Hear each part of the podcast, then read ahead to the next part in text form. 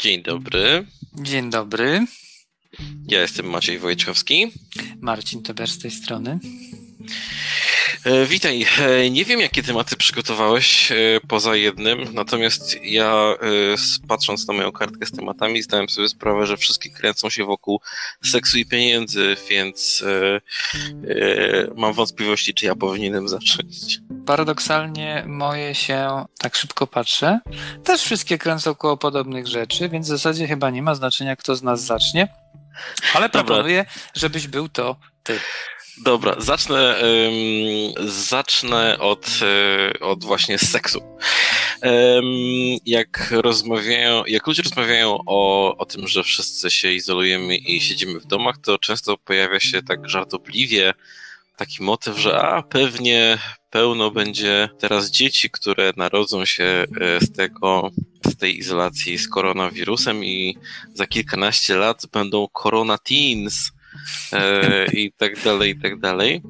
Natomiast okazuje się, że niekoniecznie. Okazuje się, że e, są badania, które mówią, że absolutnie, e, i to jest artykułów e, na stronie Wired, są badania właśnie, które mówią, że, że nie będzie miało to wpływu na, na liczbę narodzin, e, natomiast e, jest, e, ma to wpływ na życie seksualne. W sensie ci, którzy mieli planować potomstwo i mogliby się go spodziewać, i tak będą to robić, bo są zwykle zamknięci ze sobą.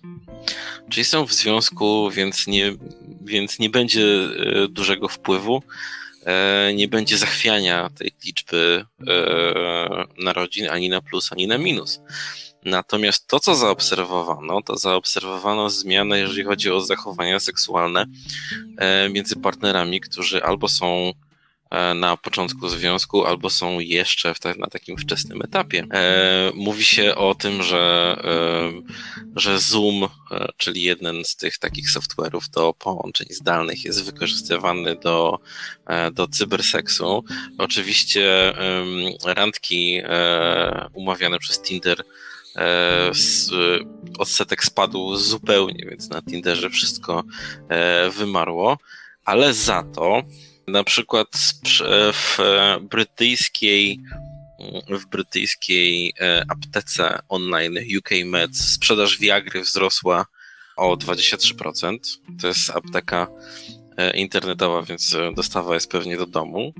Mhm. W seks shopie, którym sprzedawane są akcesoria e, i bielizna, sprzedaż wzrosła o 27%. I szwedzka firma, szwedzki producent e, ekskluzywnych seks zabawek zanotował zwyżkę sprzedaży 40%. Czyli okaże się, że e, to zamknięcie w domach będzie miało wpływ na życie ludzi właśnie nie takie, jak ludzie myśleli na początku, jak się mówi, że pewnie będzie więcej dzieci, tylko raczej ludzie e, są zamknięci sami ze sobą, może eksperymentują, wydają więcej pieniędzy na takie rzeczy, łączą się ze sobą zdalnie, E, jak już wiemy, e, jeden z serwisów, który e, jest, który dystrybuuje pornografię w internecie za, za darmo, udostępnił wersję premium swojego serwisu na, na ten okres. No, nawet pod tym względem te czasy i ten czas izolacji będzie, będzie inny niż, niż czas zwykły. Więc to jest takie zaskoczenie z mojej strony powiem Ci, że nie bardzo wiem, jak to w sumie skomentować, bo e, z jednej strony oczywiście na logikę można by przyjąć, że, że okres odosobnienia może sprzyjać e, wzrostowi e, ilości urodzonych dzieci, ale mimo wszystko są to dość ciekawe dane. Mi się przypomniało to, co czytam z kolei wczoraj a propos wzrostu i spadku sprzedaży produktów online. Zestawienia mhm. na przykładzie chyba bodajże amerykańskiego rynku e, online'owego, rzeczywiście olbrzymi wzrost sprzedaży artykułów medycznych, paramedycznych, ale również w tym, co mnie zdziwiło, bodajże na siódmej po, e, pozycji kilkusetprocentowy wzrost sprzedaży handli. e, do ćwiczeń. E, I tak sobie pomyślałem, że teraz jakby budując y, jakieś takie połączenie pomiędzy tym, co ty powiedziałeś i tymi handlami, czyli jakby treningiem czy dbaniem o swoje e, zdrowie fizyczne, e, to w sumie można się układać w jakąś taką myśl, że odosobnienie sprzyja temu, żebyśmy po prostu zaczęli o siebie dbać w wielu różnych obszarach. Także koncentrujemy e, się na sobie. tak, tak, albo na sobie i na partnerze, bo prawda, tak. zarówno handle, jak i te produkty, które wymieniłeś, można używać w szerszym gronie niż tylko jednoosobowo, więc w zasadzie jakiś pozytyw, albo inaczej mówiąc, benefit z tytułu okresu, w którym żyjemy, może być, może zaistnieć. Tak, ten artykuł No Wired zaznacza różnicę, jaka jest między e, czasami, kiedy, kiedy właśnie kiedyś e, było, było, było tak, że ludzie byli zamknięci w domach z jakiegoś powodu, bądź też jeżeli były jakieś wielkie wyłączenia prądu, energii, bądź też jakaś zima stulecia i właśnie ludzie musieli siedzieć e, w domu z jakiegoś powodu i porównywali to. Z tym, że mm, właśnie porównywali to pod tym względem, że w naszych czasach wygląda to zupełnie inaczej. Czyli jest zupełnie inna obyczajowość, zupełnie inaczej traktujemy sprawy seksu i sprawy prokreacji. Czyli kiedyś faktycznie, jeżeli E, rodzina była, e, no małżeństwo było zamknięte właśnie w domu i nie miało za bardzo dostępu do antykoncepcji, no to naturalnym, właśnie naturalną konsekwencją tego, że byli razem zamknięci w domu i byli zmuszeni do rzadkiego wychodzenia z domu, no było potomstwo właśnie za 9 miesięcy. W naszych czasach jest to absolutnie niejednoznaczne. E, wzrasta właśnie tylko aktywność seksualna, ale wcale nie prokreacji. To co, to, co właśnie powiedziałeś, to rzeczywiście e, niektórzy zaczęli szukać już wstępnie takich analogii z tak zwanym pokoleniem stanu wojennego, tak. czyli mhm. dziećmi, które, e, które były efektem e, właśnie takiego okresu w historii Polski, mhm. w którym powiedziałbym, niezbyt nachalnie wychodziło się na zewnątrz tak. e, mieszkań e, lub domów, w których się mieszkało. I rzeczywiście ten okres zaowocował wzrostem urodzin, e, bardzo, bardzo dużym. Czyli rozumiem, że już na to nie można liczyć. Czyli, nie, nie że gdyby założyć, że cały e, koronawirus jest elementem spisku mającego na celu wzrost dzietności, to raczej się ten koncept nie uda. E, czy przygotowałeś temat na temat e, e, teorii spiskowych dotyczących koronawirusa? troszeczkę tak, aczkolwiek nie wprost, ale jesteś, jesteś bardzo blisko. Słuchaj, dobrze, to przejdźmy do, do, do, do, co prawda ten temat, o, który, o którym mnie spytałeś miał być ostatni, ale skoro go wywołałeś, temat nazywa się infodemia. Mhm. infodemia, czyli pandemia informacji. A chodzi oczywiście o szum informacyjny, który jak wiemy funkcjonuje od wielu, wielu lat. Jesteśmy przytłoczeni ilością informacji, które do nas dochodzą. Nie tylko e, poprzez ilość nośników, ale również poprzez ilość nadawców tychże informacji. Ale ten okres, w którym dzisiaj funkcjonujemy, szczególnie e, obrodził, dlatego że jest po stronie nas e, olbrzymia wola znalezienia informacji na temat koronawirusa. Zgadza się. I naukowcy, oczywiście, bo to zawsze się jacyś naukowcy muszą pojawić, w tym wypadku brytyjscy z e, Uniwersytetu w Oksfordzie, w zalewie informacji sprawdzili ilość fake newsów w trzech nośnikach e, mediów społecznościowych. Bo umówmy mhm. się, że dzisiaj informacje, o czym dobrze wiemy, zdobywamy głównie. Czyli e, Twitter, Facebook i co jeszcze? Twitter, Facebook i YouTube. Okej. Okay. Czyli trzy pewno najbardziej popularne obok Instagrama, no tak, no Snapchata tak. i pewno paru jeszcze uh-huh. innych. I wyobraź sobie, że 60% informacji o koronawirusie idących przez Twittera to są fake newsy. 60%. E, nie mam zbyt dobrego zdania o Twitterze. Okej. Okay. E, dlatego właśnie, że Twitter jest tak otwarty i jest tak anonimowy, więc tu w tym momencie, jeżeli chodzi o ten wysoki procent na Twitterze, to się nie dziwię, bo, bo nie wiem, czy pamiętasz aferę, jeżeli chodzi o, o boty podejrzewane o to, że znaczy tam były wprost dowody o to, że są rosyjskimi botami i mhm. rozpowszechniają fałszywe informacje, to były boty z Twittera właśnie. Czyli Twitter nie był odporny na to, na tą infiltrację, e, tak można powiedzieć, mhm. czyli, e, czyli tam generalnie stamtąd raczej nie brałbym informacji. Twitter jest bardzo szybki w przekazywaniu informacji. Więc nawet jeżeli część z tych e, wiadomości nie była prawdziwa, to podejrzewam, nie, nie była prawdziwa dlatego, że przekazano ją na przykład zbyt szybko. W tym sensie. Czyli może jeżeli ktoś, kto przekazuje informację, wiedziałby, że ona jest nieprawdziwa, to nie przekazałby jej dalej. Ale, mm, ale ponieważ on tak, e, tak Twitter działa, że jest e, szybki, szybko e, przekazuje się informacje, ona jest skrótowa, ma trafić szybko do, do dużej liczby osób, więc no tak podejrzewam, że, że to jest jeden z, z powodów. A jak, jak było na innych tych serwisach? Słuchaj, na innych było bardzo podobnie, e, nie, nie w, według Twittera, tylko w stosunku do siebie, czyli e, w wypadku YouTube'a jest to około 27%, a w wypadku mhm. Facebooka jest to około 24%. Czyli te wartości są bardzo zbliżone.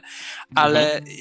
rzeczywiście zgadzam się z Tobą, że powód chyba, dla którego na Twitterze ilość tych fake newsów jest praktycznie ponad dwukrotnie większa, jest zupełnie inny charakter tego kanału. Czyli tak jak powiedziałeś, krótkie wiadomości, informacje, które nie są obudowane artykułem. E, to jest często jakaś informacja, tak. prawda? To jest jakiś krótki link, to jest coś bardzo krótowego i dosadnego. Na Facebooku, jak i na YouTubie, no to są już treści bardziej zbudowane, tak? E, czyli mhm. można teoretycznie powiedzieć o wiele trudniej zbudować, pewno się łudzę, ale film e, albo rozbudowaną informację, artykuł na YouTube, na Facebooku, który byłby e, takim totalnym fake newsem.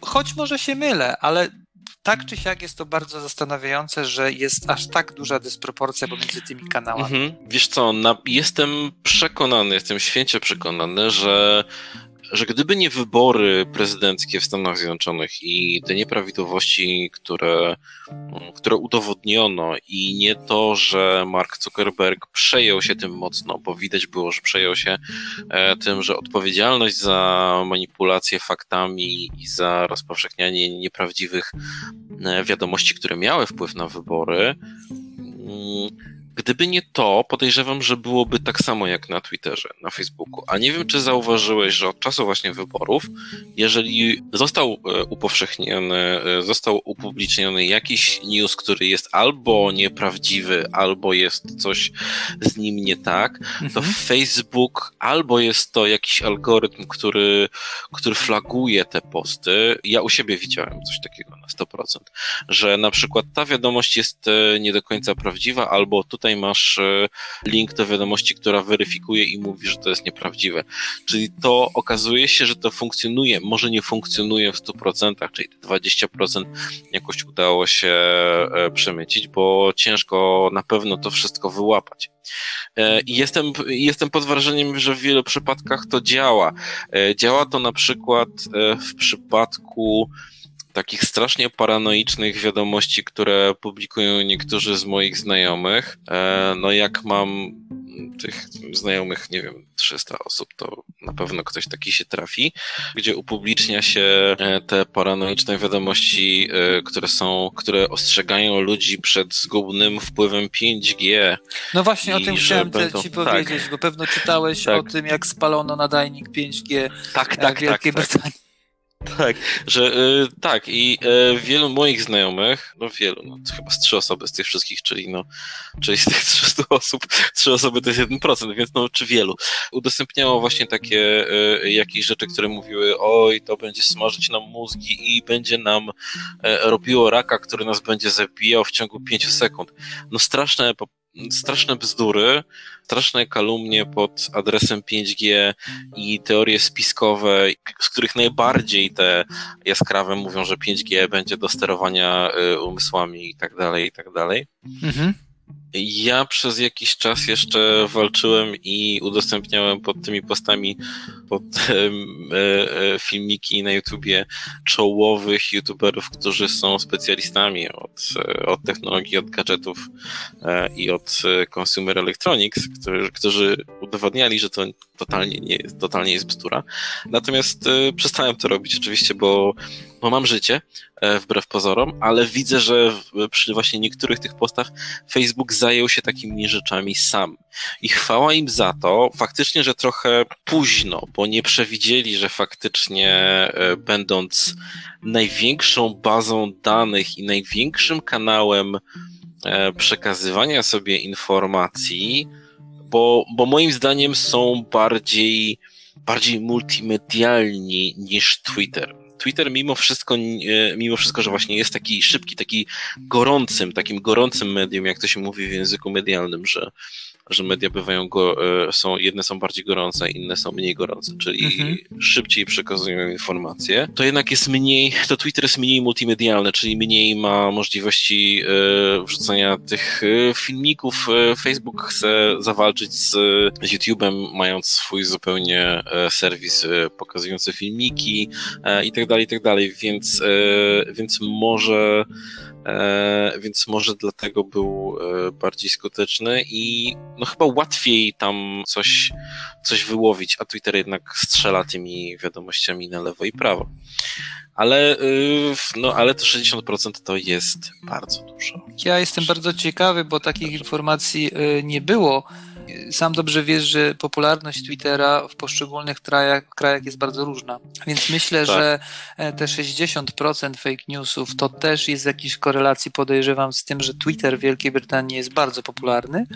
Nie wiem, jakby te dane wyglądały w Polsce, gdzie z kolei Twitter nie jest aż tak mm. e, rozpowszechniony. Moja mama ma 71 lat i e, na Twitterze spędza większość e, swojej aktywności w sieci. Ale podejrzewam, że jest jednak wyjątkiem w tej grupie wiekowej.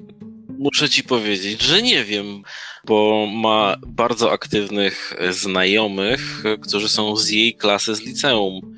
I oni są oczywiście bardzo aktywni politycznie. Moja mama e, ma followersów na, Twitter, na Twitterze 200 osób, mój drogi. Okej. Okay a moja mama nie opublikowała sama ani jednego posta, bo nawet nie wie, jak to robić, tylko po prostu y, y, retweetuje wszystko. I to wystarczyło, y, żeby zdobyć taką popularność. Ale rozumiem, że twoja mama jest e, świadoma botów, e, które występują, a mówię o tym nie bez kozery, bo kilka dni temu okazała się informacja, że służby bezpieczeństwa Ukrainy już nie pierwszy raz w tym roku, wykryły mhm. kolejną farmę e, botów na terytorium Ukrainy, zarządzaną z Rosji.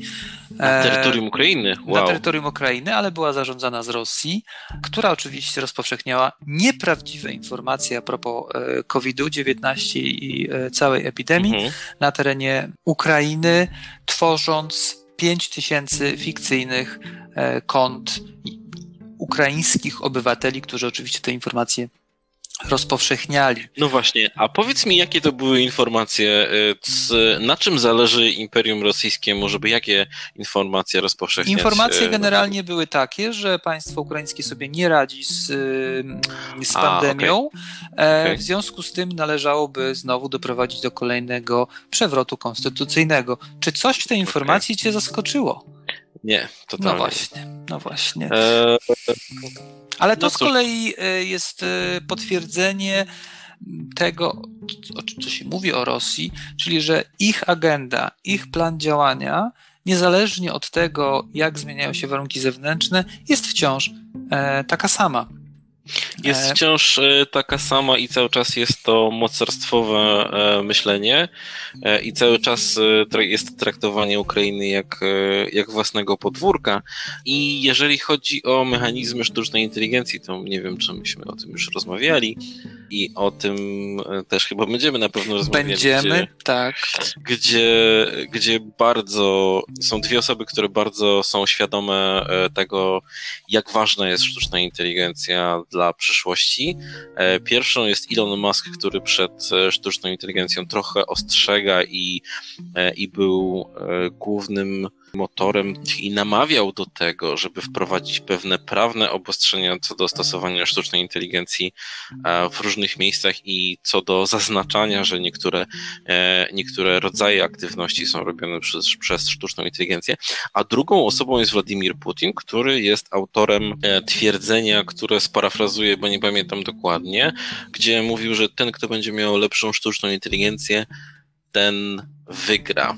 Czyli jest to takie, taka retoryka raczej wojenna e, dotycząca e, postępu technologicznego, co też nie jest zaskakujące. Czy oni się kiedyś spotkali? Podejrzewam, że tak, to są ważni ludzie, więc gdzieś się, e, gdzie, gdzieś się pewnie spotkali. Natomiast ciekawą rzeczą było, e, była dyskusja między Elonem Muskiem a Markiem Zuckerbergiem, Zuckerber, Zuckerbergiem dotycząca właśnie sztucznej inteligencji i oni się poróżnili o to mocno, dlatego że, dlatego, że właśnie Mark e, był wielkim entuzjastą, Mark Zuckerberg i, i stwierdzał, że, e, że no to jest szansa, świetnie możemy to wykorzystać, aby polepszyć wiele procesów, które w tej chwili są na barkach ludzkich, e, będziemy bardziej wydajni i tak dalej, i tak dalej. Na co odpisał mu na social mediach Elon Musk, pisząc, że ma ograniczone rozumienie problemu. Zawsze, e, zawsze mógł być to bot, który się podszył pod e, Maska i takiej odpowiedzi no, udzielił no, Zuckerbergowi. No, może mógłby tak, e, może mógłby tak mówić później, żeby mieć spokój, ale potwierdzał to potem w, w wywiadach, że jednak, że jednak nie. Poróżnili się i, i faktycznie, mimo że Elon Musk ma firmę, która zajmuje się sztuczną inteligencją, która zajmuje się jakimiś mechanizmami sztucznej inteligencji, więc to nie jest tak, że, że on jest zazdrosny mm, o to, że inni robią na tym pieniądze, a on nie. On nie, on również na tym robi pieniądze, ale właśnie e, widzi społeczne zagrożenie. Wcale się, wcale się e, nie dziwię, ale z drugiej strony myślę, że e, powinniśmy się bardziej skupić na możliwościach, jakie daje sztuczna inteligencja. To jest moje osobiste zdanie w tym momencie, dlatego że zagrożenia, zwłaszcza po ostatnich wyborach amerykańskich i też nagłośnieniu kwestii właśnie botów i kwestii oddania pewnych obszarów gospodarki pod współdziałanie sztucznej inteligencji. Oczywiście zawsze w połączeniu z człowiekiem, ale jednak. Mam wrażenie, że jeżeli chodzi o e, ograniczenia i jeżeli chodzi o zagrożenia, to jest to całkiem nieźle rozpoznawane, albo przynajmniej ci ludzie, którzy mhm. powinni są tego świadomi. Mam na myśli bardziej e, osoby z branży, a pewno nie polityków, no z wyłączeniem Władimira, Władimirowicza Putina. Ja jestem przekonany, że w momencie, w którym e, jakaś sztuczna inteligencja pokaże pierwsze oznaki prawdziwej inteligencji i świadomości, pierwszy z brzegu e, naukowiec podbiegnie po siekierę, e, która będzie przeciwpożarowa i roztrzaska jednostkę centralną, nie pozwalając pójść temu dalej, dlatego że jesteśmy tak uprzedzeni przez science fiction, że może się to źle skończyć że zareagujemy drastycznie. Jak to było w przypadku, kiedy, e, i to było w laboratoriach Google, e, odpalono dwie sztuczne inteligencje, które ze sobą rozmawiały i wyłączono je w momencie, w którym one opracowały własny język i przestaliśmy je rozumieć. To dobrze, że te jednostki nie były wyposażone w zasilanie wewnętrzne, bo takiej tak. możliwości tak. by nie było. Tak. To co? Idziemy dalej? Jak najbardziej jaką masz propozycję? Czy wchodzimy e, w. Wspomniałeś wcześniej w zdaniu o e, potędze, jaką jest Rosja, i pomyślałem, że może poszli, powinniśmy pójść w stronę innej potęgi mhm. międzynarodowej, czyli Stanów Zjednoczonych, w kontekście serii hot, gorący. Jest bardzo gorący. Yy ja stwierdziłem, że muszę go obejrzeć, bo memy mnie tak zaatakowały w takiej e, ilości, że no stwierdziłem, no muszę wiedzieć o co w tym chodzi. Jeżeli wszyscy mówią, że, że to jest jedyna dobra rzecz, która wychodzi z tej kwarantanny, no musiałem. I jak już tylko obejrzałem, to, to musiałem ci polecić. Mówimy o serialu dokumentalnym, co też jest tak. zaskakujące. Tak. Tiger King. Dlaczego jest zaskakujące? Dlatego, że E, postacie, które, e, które ten serial pokazuje, są tak kolorowe, są tak nietypowe, e, że gdybyśmy zobaczyli te postacie odgrywane przez aktorów w serialu fabularnym, powiedzielibyśmy sobie, nie, no to już fantazja poniosła scenarzystów. Jednak ta stylizacja tych postaci jest trochę przesadzona. E, I poza tym, jeszcze gdyby naprawdę coś takiego się działo, to chyba jakieś organy ścigania by się wcześniej tym e, zainteresowały. I poza tym, jak to jest możliwe, że to jest legalne? Na pewno tak nie jest i na pewno tak nie może być. Zdrowy rozsądek na pewno by zwyciężył. Okazuje się, że nie. E, czy ty też miałeś takie, e, e, takie wrażenia oglądając, że musisz sobie co chwila przypominać, że to są prawdziwi ludzie, to się naprawdę Byłem dzieje. przez ciebie ostrzeżony, więc tu miałem łatwiej, aby być wyczulonym, prawda, na, na to, co ten serial ze sobą niesie. Nie chcemy oczywiście spoilerować, nie chcemy opowiadać o tym, o tym, o czym serial jest, natomiast można bezpiecznie powiedzieć, że jest to serial o Ameryce, z którą myślę, że często, o której często e, istnieniu nie zdajemy sobie sprawy, mm, bo jest to Ameryka oddalona bardzo od e, tego, e, co dość stereotypowo widzimy, czyli od wysokich wieżowców, szybkich samochodów, pięknych kobiet, bardzo bogatych mężczyzn, choć tak, tak. tego też dotykamy, to znaczy jednego i drugiego w tym serialu. Natomiast mimo wszystko byłem zszokowany, bo tak jak powiedziałeś, nagromadzenie absurdów na 5 minut taśmy filmowej, anachronizm był, że dzisiaj nikt nie używa taśmy filmowej, jest olbrzymi. tak, ale, ale, ale tam jest tak. eskalacja, prawda? Ty myślisz, nie no, no co oni jeszcze mogą pokazać w następnym odcinku? Okazuje się, że tam jeszcze jest coś, jeszcze Myślę, więcej że to, jest. To, też, to co nie. też jest ciekawe, że tutaj nie ma jednego, znaczy nominalnie jest jeden wiodący bohater, e, tytułowy, tytułowy tak, ale tak. z mhm. drugiej strony mamy pewną społeczność, mamy czworo, no może pięcioro bohaterów, e, którzy nam się przewijają i y, żaden z nich absolutnie żaden z nich nie jest, nazwijmy to, poza podejrzeniem. Każdy z nich jest bardzo specyficzną postacią, a to, co ich wszystkich łączy, to miłość e, z małym znakiem zapytania, do, e, tak, do egzotycznych zwierząt. Do dużych kotów, tak. do dużych drapieżnych e, kotów.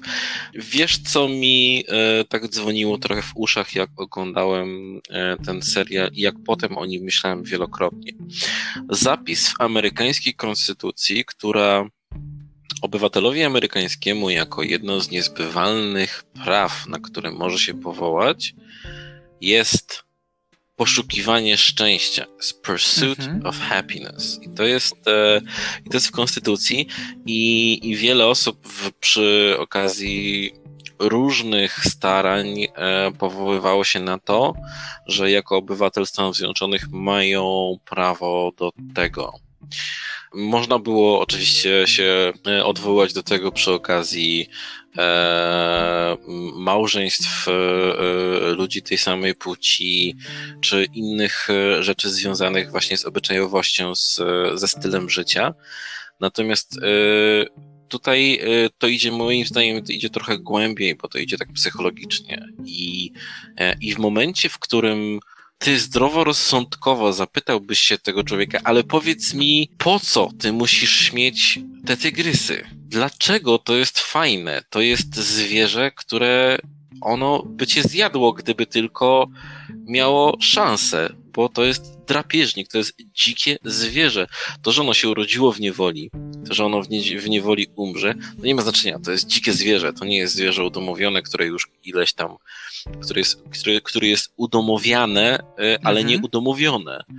E, więc e, więc odpowiedź na to jest taka, dlatego że to mi daje szczęście i to mi daje samorealizację. Oczywiście idą też za tym te rzeczy, że, że jest to źródło utrzymania i jest to e, swoistego rodzaju show business, gdzie, gdzie wpierw praktycznie o tym, że jest to miłość do zwierząt i jest to zainteresowanie zwierzętami, mówi się w pierwszym odcinku, a w ostatnim odcinku mówi się o tym, jak daleko się od tego odeszło. I to jest taki szokujący obraz, że w tym wszystkim w ogóle nie chodzi o zwierzęta. Tak. E, I to są te, tak, i to są te, i to są te osoby, które są mocno, e, mocnymi takimi osobowościami, które są, które zapadają w pamięć, które są, jak to, się, jak to anglosasi mówią, larger than mhm. life. Właśnie, gdyby nie, były, gdyby nie były prawdziwe te postacie, to jakiś scenarzysta musiałby je wymyślić, bo wszechświat po prostu by je wydał e, z siebie. I tak jak mówisz, że jest to obraz Ameryki, której nam nie pokazują E, filmy o Nowym Jorku i firmy, filmy robione e, w Kalifornii przez e, Hollywood, to jest ten właśnie, to są te tylne drzwi Ameryki, to są te kulisy, to są ludzie, którzy są uzależnieni od metamfetaminy i w wyniku tego tracą zęby to są ludzie, którzy e, żyją za jakieś minimalne pieniądze, to są ludzie, którzy są totalnie nieżyciowi, to są ludzie, którzy, którzy używają mediów dla jakichś kampanii nienawiści. To są ludzie, którzy są zafascynowani bronią. To są takie rzeczy, które są, które nam właśnie się nie mieszczą do końca w głowie, dlatego że są karykaturalne, są, są zbyt, e, zbyt jaskrawe. Jeżeli słyszymy o takich ludziach, to wydaje nam się, że, e, e, że albo widzimy takie opisy Amerykanów, to wydaje nam się, że jest to satyra rysowana grubą kreską. A w wielu przypadkach, w wielu przypadkach nie. W wielu przypadkach jest to prawda, w wielu przypadkach jest to e, rezultat wielu pokoleń i przemian przemian ekonomicznych i przemian społecznych w Stanach Zjednoczonych, które dzieją się od kilkudziesięciu lat. Czyli między innymi to ubożenie klasy średniej i gloryfikowanie ludzi bogatych, bogactwa i takiego stylu życia i e, podążanie za wszelką cenę za, e, za pieniędzmi. Właśnie ta broń, to wszystko mm, no to jest taki sos amerykański mocny, więc tak, bo, bo powiedziałeś e, do mnie, e, jak rozmawialiśmy jeszcze wcześniej o tym serialu, powiedziałeś, że, że jeżeli ktoś chciałby zrozumieć Amerykę, to jest, to, to jest jeden, jedna z rzeczy, którą można by spokojnie polecić, e, żeby obejrzeć i zrozumieć, na czym to polega, jacy to są ludzie i jaki mają system e, wartości. I ja się z Tobą zgadzam w 100%. To jest, e, to, to jest może szokujące i może Amerykanin mógłby to źle odebrać, ale, ale to wiele mówi o tym właśnie, o tym ich pursuit of happiness, o, o tym kulcie pieniądza, o tym, że ktoś, kto zarabia pieniądze, e, ktoś, kto ma pieniądze, jest automatycznie lepszym człowiekiem. Może to wynika z moralności protestanckiej, gdzie, mm, jak to było powiedziane w, e, w polskim filmie VIP, gdzie to wypowiadane jest ustami e, bogatego człowieka, że, mm, że różnica między katolikami a protestantami jest taka, że u katolików mówi się, że no prędzej bogaty przejdzie, wejdzie do Królestwa Niebieskiego niż e, nie, prędzej wielbłąd przejdzie przez ucho igielne, tak, niż bogaty tak. wejdzie do Królestwa Niebieskiego. A, w, e, a u protestantów bogaty to jest ten, e, który, któremu Bóg sprzyja i, i daje mu nagrodę za ciężką pracę. Więc to rozumienie bogactwa jest zupełnie inne u nich i jest celem tak naprawdę samym w sobie. Powiem ci, że, że, że też się nad tym właśnie zastanawiałem żeby dopowiedzieć to, co, to, co, to, co powiedziałeś a propos y, zrozumienia Ameryki, oczywiście, żeby było jasne, Ameryka jest zbiorem przeróżnych historii. To jest jedna z nich. Tak, oczywiście. Ale ta najmniej, którą Amerykanie się chwalą. To na pewno nie jest towar eksportowy. O tak bym powiedział, tak? Oni mają w eksporcie demokrację, mają w eksporcie E, prężnych żołnierzy, Marines, e, samoloty, okręty, technologie, Dolinę, Dolinę Krzemową, Krzemową dokładnie, tak, tak. ale na pewno nie mają takich historii. I to nie domyka, ale wzbogaca ten obraz. Natomiast ja sobie tłumaczę tych wszystkich bohaterów dość pierwotnie, jeżeli chodzi o samą ideę Stanów Zjednoczonych. To są wszyscy ludzie no, według naszych kategorii dość mocno e, potrąceni przez życie na różnych etapach. Żaden z nich nie odziedziczył swojej pozycji ani swoich pieniędzy. Każdy z nich zdobył to na różne sposoby. Umówmy się, że, że spora część yy, po prostu nielegalnie. Tak, to jest poszukiwanie szczęścia. Czy oni wszyscy są szczęśliwi? Podejrzewam, że bywają, że bywają. Czy czy to, co widzimy, jest to przykład amerykańskiego sukcesu? Właśnie paradoksalnie myślę, że tak. Ponieważ ten sukces to nie jest, e, e, nie jest sukcesem, w którym nie da się pobrudzić po prostu rąk. A każda z, każdy z bohaterów tego serialu ma te ręce bardzo mocno, bardzo mocno e, pobrudzone. A jeżeli w to wszystko jeszcze wchodzą zwierzęta, czyli ten element naszego świata, na który coraz bardziej zwracamy uwagę, który coraz bardziej chcemy chronić, ponieważ jest towarem, no, mówiąc brutalnie, deficytowym. A już nie mówię o zwierzętach tak egzotycznych jak tygrysy e, w Stanach Zjednoczonych. I nagle. Tak, tam jest podana na początku statystyka, że więcej tygrysów jest w, niewoli, w Stanach Zjednoczonych e, tak, e, w niewoli niż e, na wolności na Więc świecie. To jest, to, to jest niesamowite, e, bo jeżeli weźmiemy to, że te zwierzęta się hoduje po to, żeby je odsprzedawać.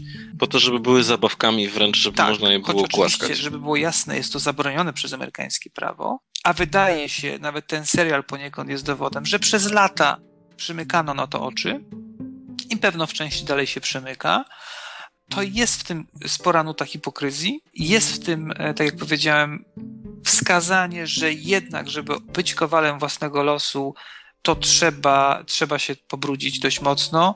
Nie zmienia to faktu, że każda z tych postaci jest mega krwista, ma parcie na szkło, chce mówić o swoim życiu. To, to, to jest bardzo amerykańskie. amerykańskie i z jednej strony, yy, powiem tak, jedno oko się zamyka, a drugie się coraz bardziej otwiera. Chce się to oglądać z jednej strony, a z drugiej nie. Tam jest, tam jest taki cytat, e, który pada na właśnie w pierwszym i ostatnim odcinku, że to jest jak katastrofa kolejowa. Jednocześnie tak. od, chcesz odwrócić wzrok, tak, ale nie możesz przestać patrzeć na, na piękną katastrofę. I dokładnie tak Absolutnie jest. Absolutnie się z Tobą zgadzam. Jeden z lepszych e, seriali dokumentalnych, które, e, które oglądałem rzeczywiście w ciągu ostatnich, e, ostatnich paru lat. Kręcony przez tak. pięć lat, więc to jest naprawdę długo. Naprawdę jest to taki czas, że można zaobserwować przemianę tych ludzi, przemianę podejścia państwa do tej sprawy, ich z, zmianę właśnie jako, jako ludzi, ich jak yy, i zmiany i wartości, które wyznają i o których mówią. Tak, to, to, to bywa Chciałbym ci jeszcze y, powiedzieć mm, jedną rzecz. Tak. Jestem ciekawy, czy się z nią zgodzisz. Jeżeli chce się zrozumieć Donalda Trumpa, to ten tak. film paradoksalnie mhm. może odpowiedzieć na wiele pytań, dlaczego Trump jest jaki tak. jest, dlaczego zachowuje się jak się zachowuje i mówi to, co mówi. Dobrze, trochę teraz nie wiem, czy zrobić spoiler, czy nie, bo jest tam e, wątek e, krótkiej, bo krótkiej i w sumie mało kampanii? skutecznej kampanii, bo, bo nie zakończyła się wyborem kampanii e, na stanowisko gubernatora. Natomiast ten człowiek, przeklinając w swoich spotach, mówiąc wszystko absolutnie bez żadnego filtrowania, totalnie, bez, e, bez prawdziwych doradców i bez żadnego politycznego e, marketingu, on zdobył trzecie on miał miejsce. 19% poparcia, tak. Więc w tym momencie wygrana Donalda Trumpa wcale nie jest jakoś szokująca i ja też e, nie byłem zaszokowany właśnie dlatego, że taką Amerykę znałem wcześniej. E, wiedziałem, że jest mnóstwo takich ludzi, którzy może się wstydzą, może są przez elity intelektualno-finansowe e, zepchnięci na drugi plan i nagle zyskali kogoś, kto jakby mówi w ich imieniu, kto wprawdzie ma zasób słów i sposób formułowania zdań jak e, średnio rozgarnięty jedenastolatek, czego Polacy nie chwytają, bo nie rozumieją tego, jak on mówi bo mówią do nich, on, bo Trump mówi do nich przez tłumacza, a ten tłumacz już y, uszlachetnia jego wypowiedź y, y, tłumacząc, więc to do Polaków na przykład nie dociera zupełnie jak on mówi. On, on mógł mówić, ej, ludzie, słuchaj ta, i może gdyby tłumacz tak mówił, to może, to może by Polacy zrozumieli, jak, jak Trump się wyraża. Na przykład, gdy był posądzony o to, że jest mało elokwentny, odpowiedział, że ma najlepsze słowa i to jest cytat dokładny. Tak, e, absolutnie się, się z Tobą zgadzam i, i, czasem e, jest coś takiego jak loss in translation, prawda? E, I to są rzeczy, które, które się traci bezpowrotnie, ale serial pokazuje wyborców z jednej strony takiego właśnie Trumpa, i oni, I oni zauważ, że oni mówią dokładnie to, co mówili tak, wyborcy tak, Trumpa tak. o nim w tym serialu, że on mówi, nie boi się mówić jak jest.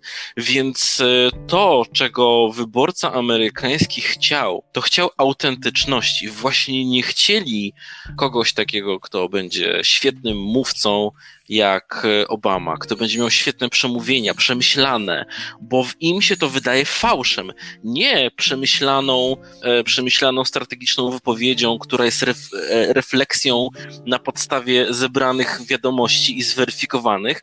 Nie, to jest fałsz prawdziwe jest to, co powiesz bez zastanowienia, bez filtra, od razu po prostu powiesz, wyrzucisz z siebie. No tak, nieważne, że to nie będzie do końca prawdziwe albo mądre, albo jedno i drugie, nie, ale będzie to prawdziwe. Więc dlatego Amerykanie wybrali Trumpa, bo Trump jest prawdziwy.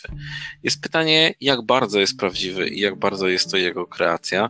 To już jest zupełnie jest... inna sytuacja. Ale na pewno prawdziwi są bohaterowie e, serialu Tiger King. Jest. E, mówi się o tym serialu, że nie ma tam ani jednej pozytywnej postaci.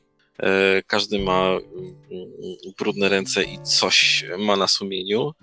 Warto to obejrzeć. E, polecam jeszcze raz.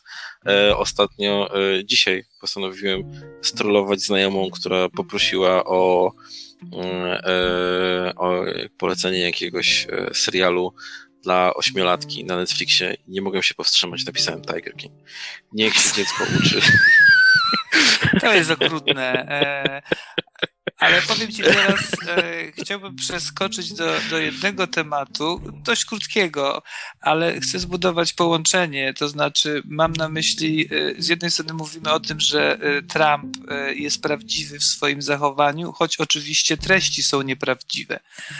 A gdzie chcę zrobić połączenie? Chcę mówić o grze komputerowej, która w styczniu bieżącego roku obchodziła swoje dwudziestolecie podejrzewam, mhm. że ty w tą grę nie grałeś, ja również nie, co nie przeszkodziło jej być sprzedaną w 200 milionach kopii przez te 20 lat i przez cztery edycje, które wyszły. Czy wiesz już o jakiej grze mówię? Nie wiem. E, dalej ci podpowiem. Twórcą tej gry jest studio e, Maxis. W zasadzie EA Maxis bo zostało wykupione. Grałem w gry A, tego studia. Mówię tak. o grze Sims, czyli mówię o symulatorze okay. życia, czyli o sferze, w której, w której budujemy e, po prostu swoje życie. Układamy je w idealny sposób, w jaki chcemy, budujemy dom, budujemy simów, czyli postacie, wybieramy im płeć, wybieramy im wygląd, wybieramy im strój, wybieramy im pracę. Po prostu prowadzimy symulację życia. Jest to dla mnie, powiem szczerze, bardzo fascynująca gra z punktu widzenia obserwacji, a moje dwie córki namiętnie w tą grę grają od wielu lat. I z jednej strony ok, nie dziwię się, że, bo jest to i graficznie atrakcyjne, jak również rzeczywiście poprzez swoje dodatki można zbudować e, bardzo złożony e, świat i bardzo złożoną e, rzeczywistość, ale z drugiej strony zastanawiam się, czy to, że to jest symulacja życia, co to mówi o nas, jako o ludziach, że tego typu gry są dla nas interesujące, które tak naprawdę pozwalają stworzyć nam życie idealne? Um, jeżeli chodzi o Simsy, to ja mam taką dłuższą historię do Proszę cię e, bardzo. opowiedzenia. Więc tak, mój drugi, o, ja grałem. To mnie zaskoczyłeś. Grałem w Simsy, kupiłem nawet Simsy, ale kupiłem je dla mojego syna. Mój syn miał wtedy lat 8-9? Teraz nie pamiętam. Coś to poniżej 10 na pewno. E, chciał kupić jakąś grę. Ja mu powiedziałem, no dobrze, to zobaczymy, jakie gry są do kupienia. Masz komputer, dostałeś komputer, to zobaczymy, jakie są gry do kupienia. E, I on e, zobaczył, e, no pewnie w szkole była popularna, zobaczył jakąś reklamę, stwierdził, że chce kupić Simsy. Ja się na niego spojrzałem i powiedziałem, czy na pewno chcesz kupić Simsy? Tak, chcę kupić Simsy. No ale wiesz o czym jest, że tam się dom buduje i tam się do pracy chodzi, zarabia się. Ty chcesz? Tak, tak, tak. Kupiliśmy grę i dlatego grałem w tą grę, bo grałem z nim ale y, no, no, różne są kryteria y, tego, y, tego według czego stwierdzasz, czy w grę grałeś, czy nie. Czyli dlatego, dlaczego ja powiedziałem, że nie grałem e, w grę? Dlatego, że nigdy się w nią, e, mówiąc kolokwialnie, nie wkręciłem. To nie było coś, co, o kurczę, muszę sobie wrócić do domu i pograć w Simsy. Absolutnie nie. E, czyli jedyny raz, kiedy może dwa razy grałem w tą grę, to było wtedy, kiedy siedziałem z nim przy komputerze i graliśmy w nią razem. Jak skończył się właśnie ten fakt kupienia tej gry, e, zainstalowania jej i pogrania dwa razy? Skończył się łzami. Mój mały syn był, przełykał gorzkie łzy i miał klasyczny buyer's remorse, czyli e, wyrzuty sumienia, e, kupującego, że wydaliśmy pieniądze na coś tak totalnie nieinteresującego dla niego. Czyli właśnie y, gra, która poleca, y, która polega na wrzucaniu w nią czasu. Tylko na tym polega. Czyli wrzucasz w nią czas i dostajesz w nagrodę, dostajesz po prostu kolorowe rzeczy, które ci migają przed oczami. Nic więcej. Nie dowiadujesz się niczego nowego. Nie masz e, emocjonalnej satysfakcji uratowania galaktyki jak to jest w grach, w której ja grałem, czyli nie masz, nie masz, e, nie masz historii, która, e, która pokazuje ci coś angażującego emocjonalnie, lub też intelektualnie, masz czystą mechanikę, która właśnie odgrywa ci, e, symuluje ci życie, oczywiście w jakiś tam sposób przyspieszony, nie jest to jeden do jeden, natomiast, natomiast e, to nie jest nowy pomysł. Specjalistami w takich grach, które są symulatorami życia i które działają prawie, prawie mm, jeden do jeden, są Japończycy. I takich gier mają mnóstwo i to są gry, zaryzykuję teraz stwierdzenie, że na pewno mają, że mają grę, y, która polega na y, naciskaniu guzików we właściwym czasie, we właściwej sekwencji i jest to gra w odrabianie lekcji i na pewno nie jedno dziecko miało problemy, że nie odrobiło lekcji, tylko grało w grę odrabianie lekcji. Tak. Jestem skłonny zaryzykować Ale ja bym chciał stanąć w, e... trochę w obronie e, Simsów jednak. To znaczy, z jednej strony zabawa w dom to jest standardowa zabawa e, dzieci w pewnym wieku. E, więc dla mnie poniekąd Simsy są przeniesieniem w świat wirtualny zabawy lalkami, mhm. tak? E, zabawy w dom, zabawy w dom tak. lalkami. Tak, jak najbardziej, ja tak, zgadzam się z tobą. Z jednej strony poniekąd naturalny etap rozwoju. Nie, tak, tak, nie bez powodu nie bez powodu głównymi graczami Simsów są raczej kobiety tak, slash oczywiście. dziewczyny. Chociaż też wiem, że w tej społeczności, bo to już jest społeczność e, bardzo duża, która tak. się wymienia swoimi, e, pokazuje sobie swoje simy więc jakby tutaj też jest jakaś interakcja poza samą grą, ale zmierzam również do tego, że jak wgryzłem się w informacje o tej grze, okazuje się, że ta gra nie tylko odwzorowywała to, co się dzieje wokół nas, bo gra bardzo szybko podąża za zmianami społecznymi i kulturowymi, ale również w grze e, Sims mhm. e, pojawiły się małżeństwa jednopłciowe. Dużo szybciej niż było to w jakimkolwiek e, państwie formalnie dopuszczone. Więc zmierzam do tego, czy może jednak tego typu gry nie wpływają Bo to jest 20 lat. Teraz, jeżeli popatrzylibyśmy na to od strony pokoleniowej, 20 lat to jest dorosły człowiek.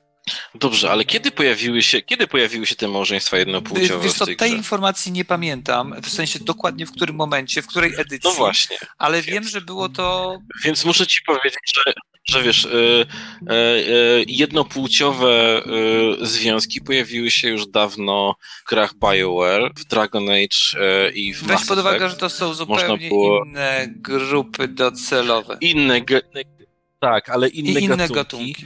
E, Zupełnie, ale tam możesz jeszcze robić takie rzeczy jak właśnie romansowanie i, i też wchodzenie w, w relacje, więc jest dokładnie to samo, co, Oczywiście, e, że co tak. w Simsach, tylko nie, nie, nie, tylko mm, nie budujesz, e, e, nie budujesz domu razem i nie wchodzisz powiedzmy w związek małżeński, E, ale e, w jeszcze starszej grze pamiętam, że jest to możliwe. Jest to możliwe w e, Fable, to jest brytyjska gra studia, teraz już nie pamiętam, ale brytyjskiego studia e, Petera Moline. Mhm. No więc takie rzeczy były już e, e, wcześniej, wydaje mi się, że przed Simsami, tylko że Simsy są bardzo właśnie mainstreamowe. Właśnie dlatego, że jestem skłonny zaryzykować, że są ludzie, że Simsy są trochę jak FIFA. Czyli są gracze, którzy nie grają w inne gry jak tylko w FIFA i tak samo są gracze, którzy nie grają w inne gry jak tylko w Simsy. Mhm. Mhm. Podejrzewam, podejrzewam, że tak jest, choć wiem, że z tego świata fifowego można się wyrwać i jestem na to żywym wciąż e, dowodem. Natomiast jakby podałem ten przykład, bo e, też Mhm. wiem, że w tej grze e, na przykład Simy mogą dostać depresji. I ty powinieneś jako, jako osoba, która nimi zarządza, oczywiście powodować tego rodzaju aktywności, żeby je z tego stanu Mhm. wyciągnąć.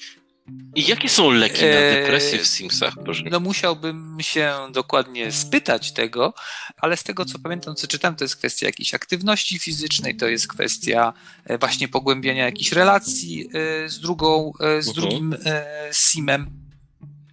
E, Ale już jakby abstrahując od, od tego, jeżeli na tym poziomie odtwarzamy zachowania, które czy sytuacje, które mamy do czynienia w rzeczywistym e, życiu, to teraz zastanawiam się, na ile ten świat z jednej strony zbudowany na świecie rzeczywistym, ale z drugiej strony, na ile świat simów kształtuje widzenie rzeczywistego świata głównie młodych osób, które w tą grę, którą, którą, które w tą grę grają.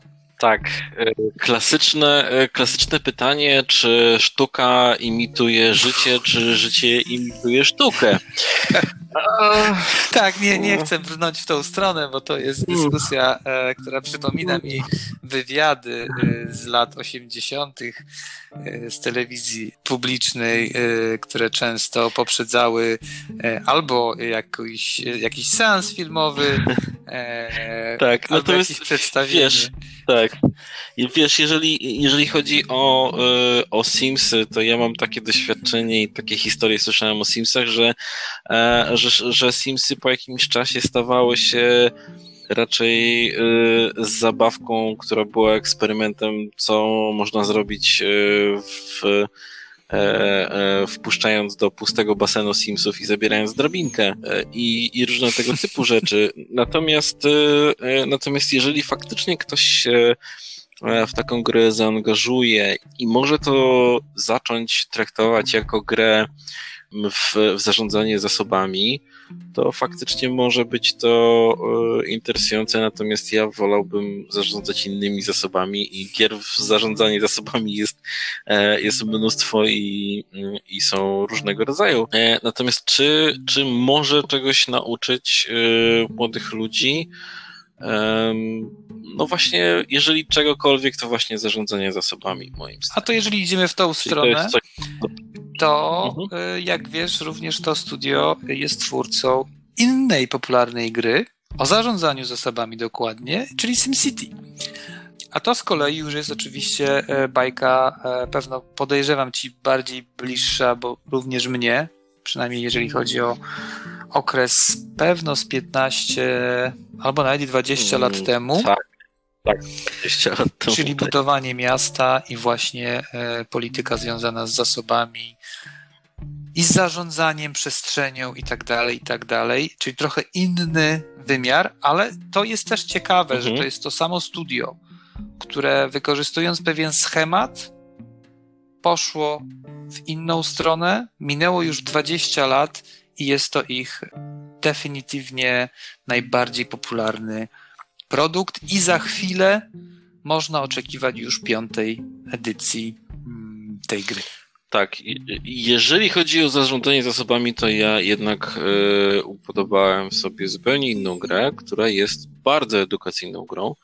E, i gra nazywa się Tropico mhm. E, i jest w grę, e, gra polega na zarządzaniu Republiką Bananową i jest się prezydentem tej republiki. Oczywiście wszystko sugeruje, że jest to Kuba bądź też innego tego rodzaju państwo w Ameryce Łacińskiej bądź też w Ameryce Południowej. I bardzo, ta gra bardzo szybko uczy na czym polega socjalizm i jakie rządzą nim zasady i i, i dlaczego właśnie e, budżet jest cały czas na minusie. Powiem ci, że brzmi to trochę jak gotowy poradnik. Mam wrażenie, że niektórzy z żyjących y, grali w tą grę i próbują e, pewne elementy y, skutecznie Naprawdę? wdrażać. Tak, i to powiem szczerze, nawet tak. nie w Ameryce Południowej czy Środkowej, tylko znacznie bliżej. Ale nie chciałbym brnąć w tą stronę. A tu, a tutaj banany nie rosną, więc, e, więc e, słabo. Ale mamy za to jabłko. Tak.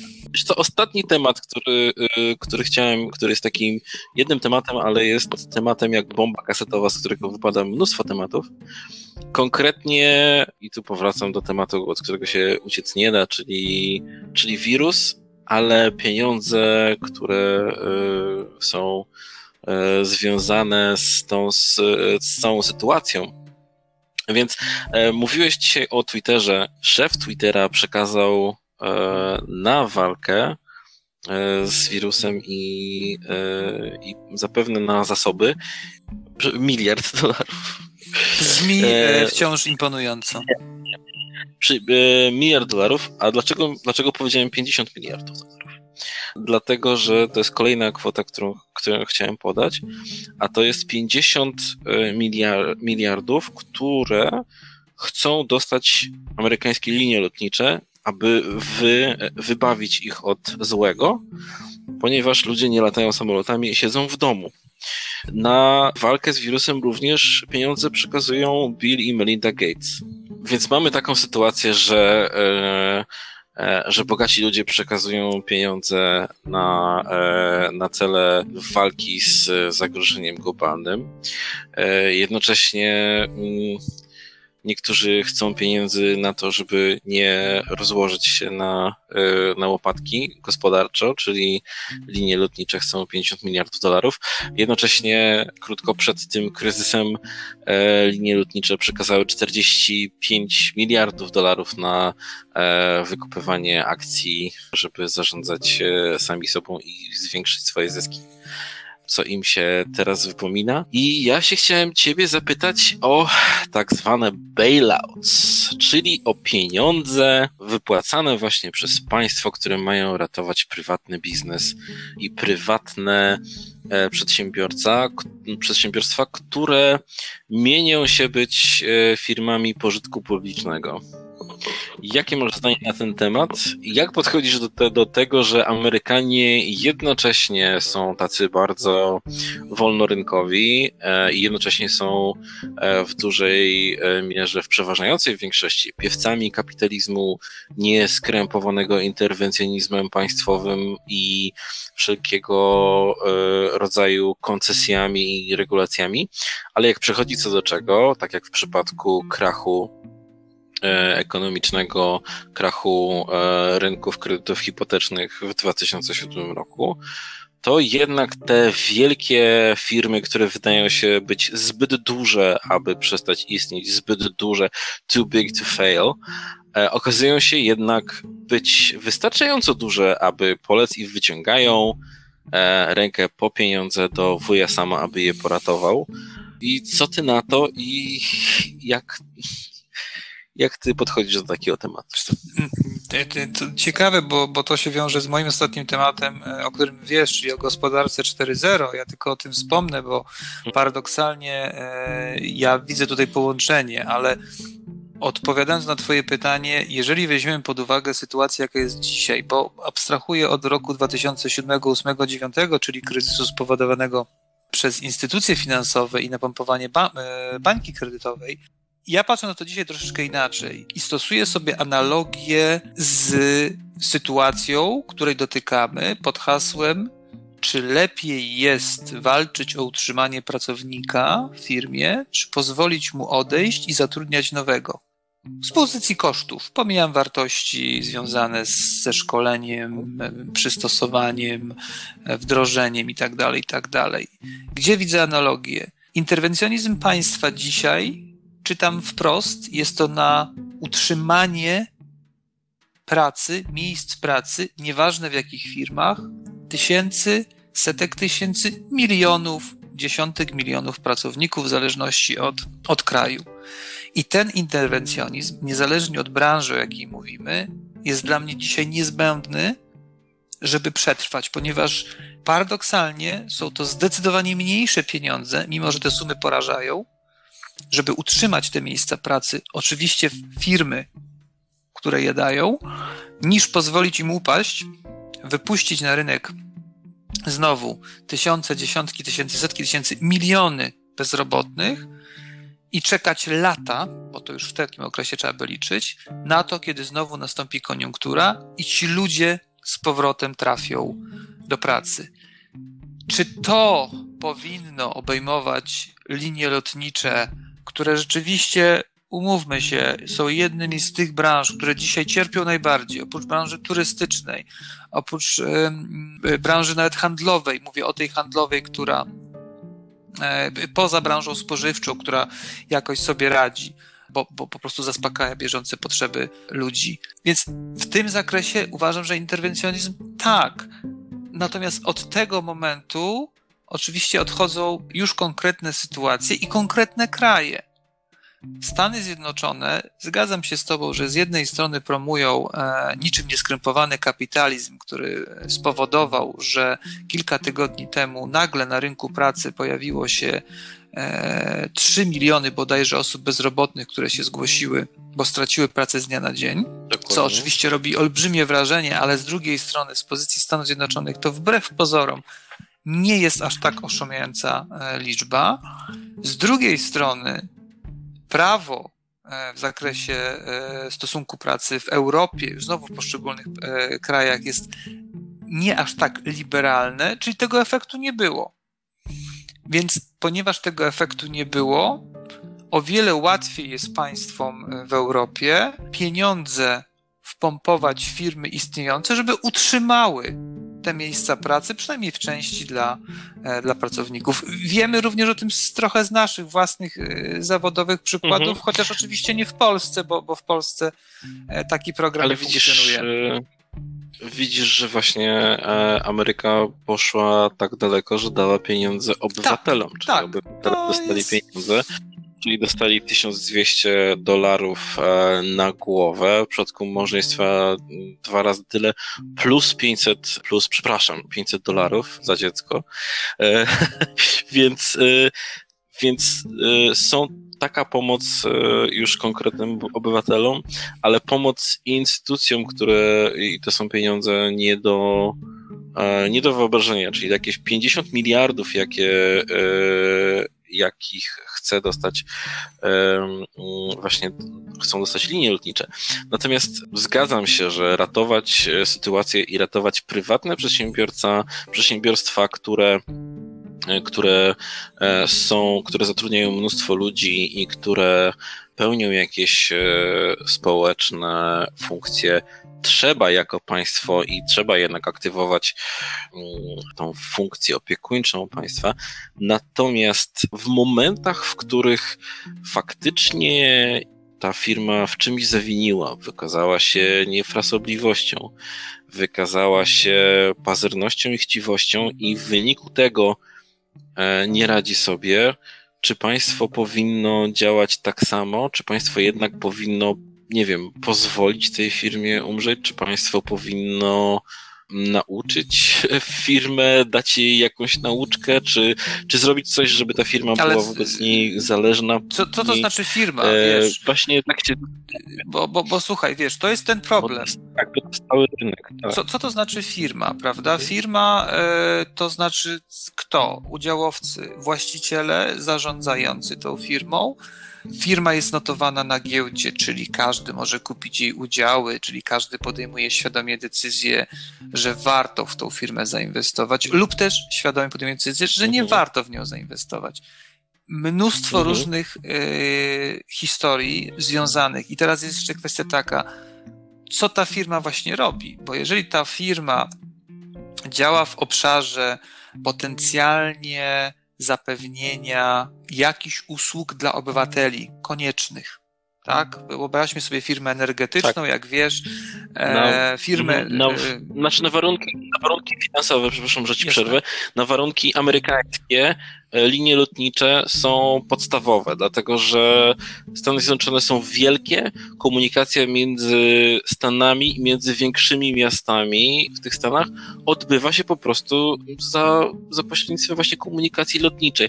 Coś, co u nas jest trochę nie do wyobrażenia, bo kiedy my chcemy jechać do innego miasta, to, to wsiadamy w, w pociąg bądź też w samochód. E, a u nich te, te odległości są tak wielkie, że w ramach jednego kraju kraju, muszę coś załatwić, więc wsiadam w samolot, więc Amerykanie e, mnóstwo czasu spędzają w powietrzu latając e, i dlatego jest to, jest to branża, która ma e, rolę, ważną rolę społeczną, więc pod tym względem tak, to jest, to jest ważna branża społecznie dla mnie. Więc ja się absolutnie z Tobą zgadzam, bo gdyby przyjąć te same, tą samą miarę, to można by powiedzieć, że problem polegający na tym, że E, nie ma komunikacji autobusowej. E, strzelam oczywiście, pewno ona jest z Kartus do Gdańska. E, jest to problem, na który samorząd musi zareagować. I tak mhm. jak podaje przykład amerykański, jeżeli nie ma samolotu z Denver do Chicago, to jest to duży problem dla mieszkańców i stan, a wreszcie państwo powinien ten problem jakoś rozwiązać. Więc z tego punktu widzenia, tak, czy to jest obszar, w którym powinna działać prosta zasada popytu i sprzedaży? Do pewnego stopnia na pewno tak. Ale wydaje mi się, że, że, że akurat jeżeli chodzi o kwestię transportu, bo to, to się wiąże automatycznie z wykluczeniem. Nie chcę analizować problemu wykluczenia w Stanach Zjednoczonych, bo on jest, on jest zupełnie e, inaczej rozwieszony niż w naszym wypadku, ale okazuje się, że e, jest to element wykluczenia. Jeżeli ty nie możesz dojeżdżać do określonego miejsca, czyli nie możesz zdobyć tam pracy, to jesteś mhm. wykluczony. Musisz się tam albo przenieść na stałe, albo też wegetować, tak, czy szukać pracy w swoim miejscu, w jakim funkcjonujesz. Interwencjonizm państwowy jest stary jak państwo. Czy on powinien być ograniczony tylko do kwestii związanych z bezpieczeństwem, E, z energetyką, e, czy z surowcami, e, z edukacją i ze zdrowiem, w praktyce wiemy w Polsce, że żaden z tych obszarów nie jest ani do końca sprywatyzowany, ani do końca upaństwowiony. Czyli jest to jakaś forma hybrydowa. Natomiast w sytuacji, jaką, jaką mamy teraz, rozumiem działania polegające, mówię teraz wprost, na dodrukowaniu mhm. pieniądza, po to, żeby wpuścić go do kieszeni obywateli poprzez firmy, w których pracują, lub wprost, po to, mhm. żeby oni te pieniądze, mówiąc też brutalnie, wydali i one wrócą oczywiście e, do państwa w jakiejś tam części, w jakiejś tam formie, po drodze pozwalając przetrwać wszystkim usługom i dostawcom e, usług lub produktów, z których obywatel korzysta, licząc na to, że to pozwoli utrzymać całą sytuację w jako takim e, porządku i przywrócić w miarę szybko do tak zwanej e, normalności. Czy to się skończy większą inflacją? Oczywiście, że to się skończy większą inflacją. Czy to spowoduje większy deficyt po stronie państwa? Oczywiście, że to spowoduje większy deficyt. Ale co jest alternatywą? Co jest alternatywą takiej, e, takiej polityki? Skoro widzimy, że ten trend w zasadzie jest powszechny, czyli właśnie od Stanów Zjednoczonych poprzez Wielką Brytanię, Francję, e, Niemcy i wreszcie Polskę, to znaczy, że prawdopodobnie nie widzą te wszystkie rządy innego pomysłu, nie widzą alternatywy dla tego sposobu postępowania, e, aby nie skończyło się to jakimś no, kompletnie niewyobrażalnym, podejrzewam wręcz w historii nowożytnej ludzkości, e, kryzysem ekonomicznym, zubożeniem społeczeństwa, a wręcz sytuacją, w której pewne usługi E, pewno dość podstawowe dla, dla każdego z nas, przestałyby e, funkcjonować. Mówi się o zerwaniu łańcuchów dostaw. Teraz już wiemy, że jeżeli chodzi o kraje azjatyckie, to jest spora szansa, że e, one bardzo szybko zostaną teraz odbudowane, bo większość zakładów produkcyjnych w Chinach i w innych krajach z powrotem zaczyna działać. Ale wyobraźmy sobie, jak bardzo jesteśmy uzależnieni teraz, a, a to wiemy, od lub surowców, lub komponentów, lub gotowych wręcz produktów, które przychodzą do nas z określonych krajów, z określonych fabryk. Zerwanie tych łańcuchów powoduje brak tychże produktów. Tak, powoduje zatrzymanie produkcji na całym świecie. I to jest niesamowite, tak. bo ten kryzys, jak żaden inny, nagle pokazał w każdym kraju, tak. w każdym, że pewna część dość podstawowych produktów, a teraz mówię o kwestiach takich jak maseczki czy inne elementy, które są potrzebne do, do walki z, z epidemią, nie są produkowane lokalnie. My, my to mhm. wszystko kupujemy z zagranicy. Skąd e, w największej ilości? Właśnie z Azji. Mhm. I to była decyzja, mówiąc brutalnie, ekonomiczna, ale też poniekąd w pełni świadoma. Nikt nie widział w tym ryzyka 5, 10, 15, 20 lat temu. Tak, to była ta właśnie kwestia mówiąca o tym, szukamy taniego miejsca, e, które zapewni nam e, niską cenę, akceptowalną jakość. Bo przecież cóż złego może się stać, że będziemy to sprowadzać chociażby z Chin czy z Tajwanu i rzeczywiście 20-30 lat wszystko pięknie funkcjonowało, no i nagle, e, nagle przestało. Tak, niektóre kraje wyciągają z tego wnioski i dzisiaj przeczytałem, że Japonia ma zamiar zmienić produkcję e, swoich, swoich produktów, żeby właśnie uniezależnić się od Chin w większym stopniu i jest to takie, taka strategia państwa japońskiego na, na najbliższy czas. Pytanie. Natomiast kończąc. Mhm. Tak, tak, mów, mów, tak, mów. E, chyba chciałem zakończyć mhm. temat, ale ty jeszcze chciałeś coś powiedzieć. Chciałem zakończyć temat e, mówiąc, że nie każdy traci, bo nie wiem, czy słyszałeś, co się wydarzyło, jeżeli chodzi o turniej e, tenisowy w Wimbledonie który przez 20 lat płacił ubezpieczenie, w którym albo było to ubezpieczenie, które dotyczyło tylko tego, albo była tam klauzula, która dotyczyła pandemii, więc odwołano oczywiście turniej, ale w zamian za to e, turniej w Wimbledonie dostanie odszkodowanie w wysokości 141 milionów dolarów. Ciekawy jestem, jak się ta kwota ma do ich przychodów z, i tak, kosztów. Tak, przychodów. Tak. Mhm. Czyli czy oni na tym, bo rozumiem, że te pieniądze to są pieniądze, mówiąc brutalnie, na czysto, tak? Czyli nie, nie wygenerowane zostały tak. z tego tytułu żadne koszty. Może inaczej, koszty jakieś były, Skład, tylko. No, składki ubezpieczeniowe, tak. Tak, tak, tak. No, ciekawa, to jest ciekawa informacja. Przez 20 lat. Rozumiem, no, że kończymy, Macieju. Tak, kończymy. E, słyszymy się za tydzień, rozumiem. Tak. I e, omówimy ten temat. Będę miał czas, żeby zapoznać się z materiałami, które dostałem od Ciebie wcześniej. Materiały są e, fascynujące. Dla mnie są trochę zaskakujące. Zaskakujące. To już jestem bardzo ciekawy, co Cię zasko zaskoczyło ale y, wrócimy do tego już za tydzień w naszym, chciałem tylko powiedzieć, z czego osobiście jestem bardzo dumny, w naszym już czwartym spotkaniu. Tak jest. Dziękuję Ci e, bardzo. Chociaż, e, cho, chociaż zgodnie z porzekadłem, wszystko co potrójne, doskonałe, e, to my się tym nie zrażamy i, i będziemy robić jeszcze dalsze odcinki. Absolutnie. Dziękuję Ci bardzo. Miłego dnia. Do widzenia. Do usłyszenia.